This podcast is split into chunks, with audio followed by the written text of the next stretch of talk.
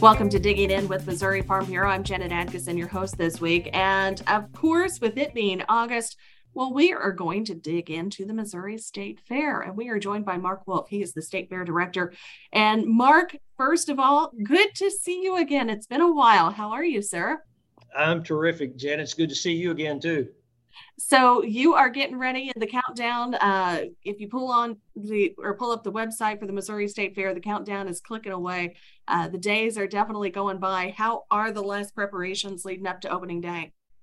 Uh, you know, everything is moving along. We uh, uh, weather always seems to like to sneak up and grab us at the fair. So after being bone dry most of the summer, uh, I think we've had about eight inches of rain this past week so far. So uh, the ground is a little soggy. Right at the time everybody's moving in with big tractors and campers and uh, so we're going through that process over the, uh, the next couple days here. But uh, you know you're starting to see a lot of tents up uh, a lot of vendors concession trailers and things being set around the ground. So it's it's starting to look a little bit like the the fair is coming to town. And honestly after this weekend it'll it'll really be filling up quick I would say so. We've already got plans, of course, here at the, the Missouri Farm Bureau to do our part this week to get everything ready to go for Thursday. And it's funny that you mentioned the the rain. Uh, you can't go throughout a Missouri State Fair without at least one good solid rain event to sort of shake things up. And if you haven't been towed at the state fair and pulled out of mud, have you really had a state fair experience? yeah, very very true statement. I you know I have a lot of uh, farming friends up in, in Saline County that will call uh, in August, you know, or July and say, "Could you start the fair earlier? We need rain." So, uh, you know, I kind of hold that against them sometimes, but uh, you know what? We we are so badly in need of rain that we're just grinning on through it, and uh, you know, we'll deal with that. We're kind of used to dealing with adverse weather sometimes, so um, you know, hopefully we'll get you know get this rain behind us and be set for uh, you know opening day next Thursday and and uh, you know the fair fair go off with a big bang. So tell us what can we expect for the 2023 fair? Well, you know, you're, you're gonna you should expect uh, to see the best of the best of Missouri agriculture. You know, uh, our state fair is all about agriculture. I'm very proud of the fact that we've stayed true to our roots on that, and um, you know, we. Uh, uh you know our, our, what we do with our exhibitors and you know with that emphasis especially being on our 4-h and ffa youth and what they do each year um, you know you you won't see finer livestock anywhere you go i don't believe. And and so you know that's that's the main thing. I mean that's that's what our fair is about is promoting missouri agriculture um, but it, it isn't just livestock. You know, it's uh, you know the best of Missouri grown, the products that are grown around the state of Missouri, with a huge emphasis on that. Uh, and you can see all that stuff at our ag building. Uh, you know, the Missouri Wine and Grape Program has a big presence here.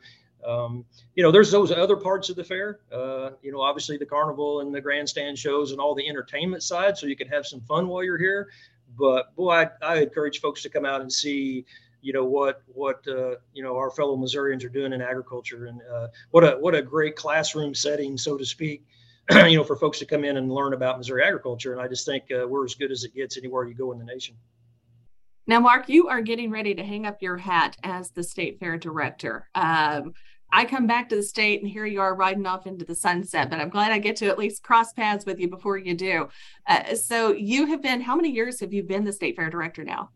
So this will be my, I believe, 15th fair as the director at 19, I think just 19 years uh, overall here at the state fair. So I've been here a while. I don't, I think that that pretty much sets the record up to this point in time for uh, longevity as the state fair director of Missouri. But um, you know, the the next one may come along and be here for 30 years. Heck, That's right. Know. Well, high five to you for that accomplishment.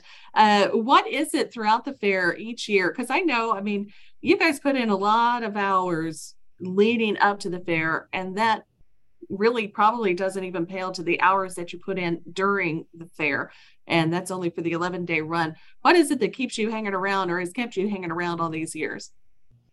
Well you know a couple things uh, certainly I'm, I'm, a huge fan of the fair and the fair industry overall. Um, you know i think it's it's just so important to you know, to our state and what, you know, what our citizens in the state uh, see and believe on a regular basis. I think it's just a really important part of that. But, you know, at the end of the day, uh, you know, probably the best parts of this job is meeting people like you and, and fairgoers and their families and, uh, you know, just the people involved. Uh, it's a pretty huge family uh, when you think about it. And, uh, see a lot of these folks only at fair time, but it's kind of like a family reunion each year when everybody comes rolling back into town to, to do this. So, um, you know, I'll miss that part when I'm when I'm gone, but you know, I get to come back and just be a fair goer. I actually get to go really see the fair. It's it's difficult when you work here to to have time to to go to you know go sit down and watch the steer show or or things like that. It's just very difficult to to, to really be able to do that like I'd like to. So I'm looking forward to that. Uh, you know, next year coming back and just being a, a fair goer and enjoying myself.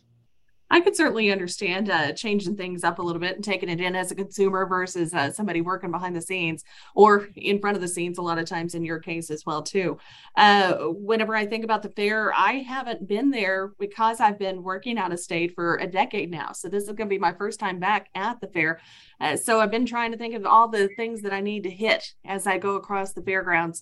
So one of the things that does come to mind, of course, we've always had the dairy cow. Do we still have the butter cow? We do, we do, and uh, you know, be a surprise for you when you get to the fair, so you can see what that is. You know, I don't want to give that one away, just just because it's you, Janet, and you've been gone for ten years, so you know it's time for you to get out and see that again.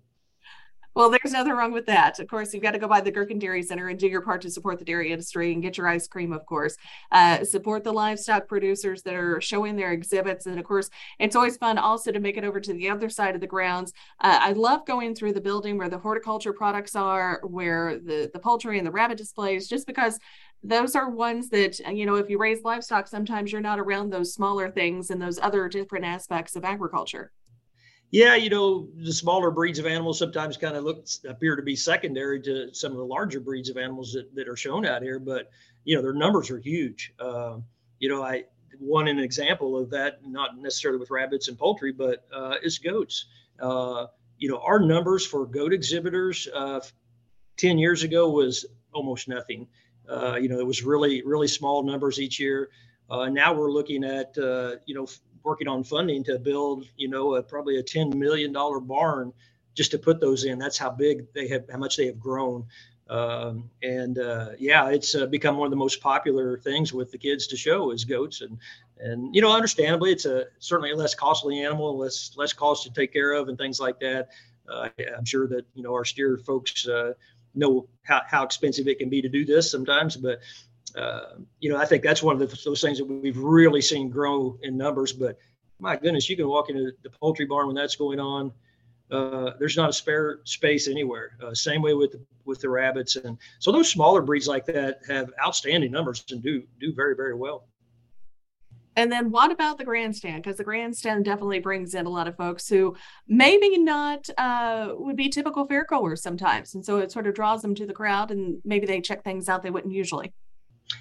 Yeah, you know, I mean, uh, certainly we have a lot of exhibitors and, and farm families here that are part of all the other activities fair that love to go to concerts too. But I'm sure that we draw people into some of these concerts that uh, maybe less knowledgeable, maybe just not involved in, in agriculture directly. And uh, so maybe that's a good opportunity for those folks to take a few minutes while they're here and, you know, before the concert and, and go check out, you know, some of the barns and see what's going on. And um, because I think it's a, it's very, it's a very interesting thing to do uh, it's I think it's really important for folks outside of the ag community, so to speak, to, to take the opportunity to come into the fairgrounds and, and, and educate your little yourself a little bit about you know you know how good a stewards that you know the ag folks are with the land and how we you know how humanely we handle animals and the things that we do. And and I, I so I think there's a great opportunity there for folks no matter what walk of life you come from you know, at the fair. And certainly the entertainment is just kind of the added fluff that gives you something fun to go do uh, outside of, you know,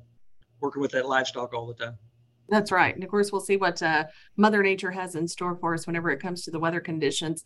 Do you have an idea how many exhibitors are maybe registered to participate in the fair this year? You know, I haven't gotten a number probably in the last week or so. Uh, you know, we normally average somewhere, you know, I'm going to say five to 6,000 4-H and FFA kids. Uh-huh. Uh, they'll total about 15,000 plus entries overall across the fairgrounds. And our total entries by the time the fair uh, kicks off, it will be somewhere around 30,000 entries.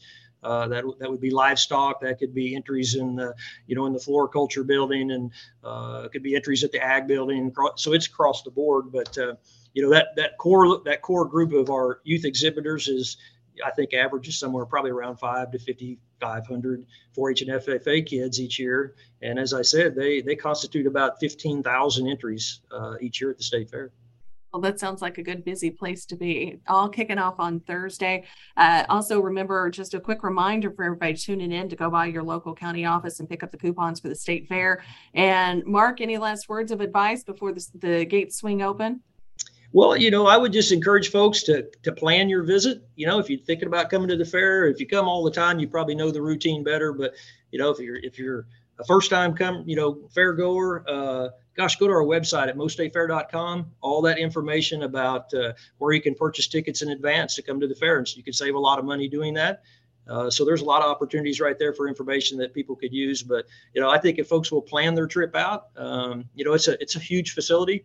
Uh, the, the, core the core fairgrounds is sitting on 396 acres. We just bought 201 more acres out to the west that we're going to be developing over the next you know 20 years probably out there. So uh, you know over six right at 600 acres uh, in this whole facility and probably 100 buildings. So there's a lot to see and uh, you know just encourage folks to use that information you can get and it'll make your trip much better well, and I'll also toss out the suggestion of wear your comfortable shoes because you're going to need them for all whole day activities.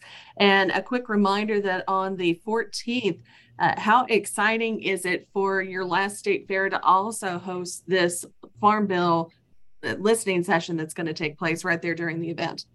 Yeah, that that's going to be a lot of fun. I think. I I, I suspect that there'll be a huge crowd uh, at that event. Uh, I believe we're doing it up at the new Nucor facility up there, which replaced the old director's tent. So you will remember the director's tent, which you know regularly blew down in a storm. It seems like. So we have this beautiful facility up there now that's really nice and uh, you know be perfect setting for that. And I, that, I'm looking forward to that. I think that'll be very interesting. I have heard that the director's tent went bye bye and that it's even now the concrete pad. So it's a complete change from what that experience used to be for the ham breakfast.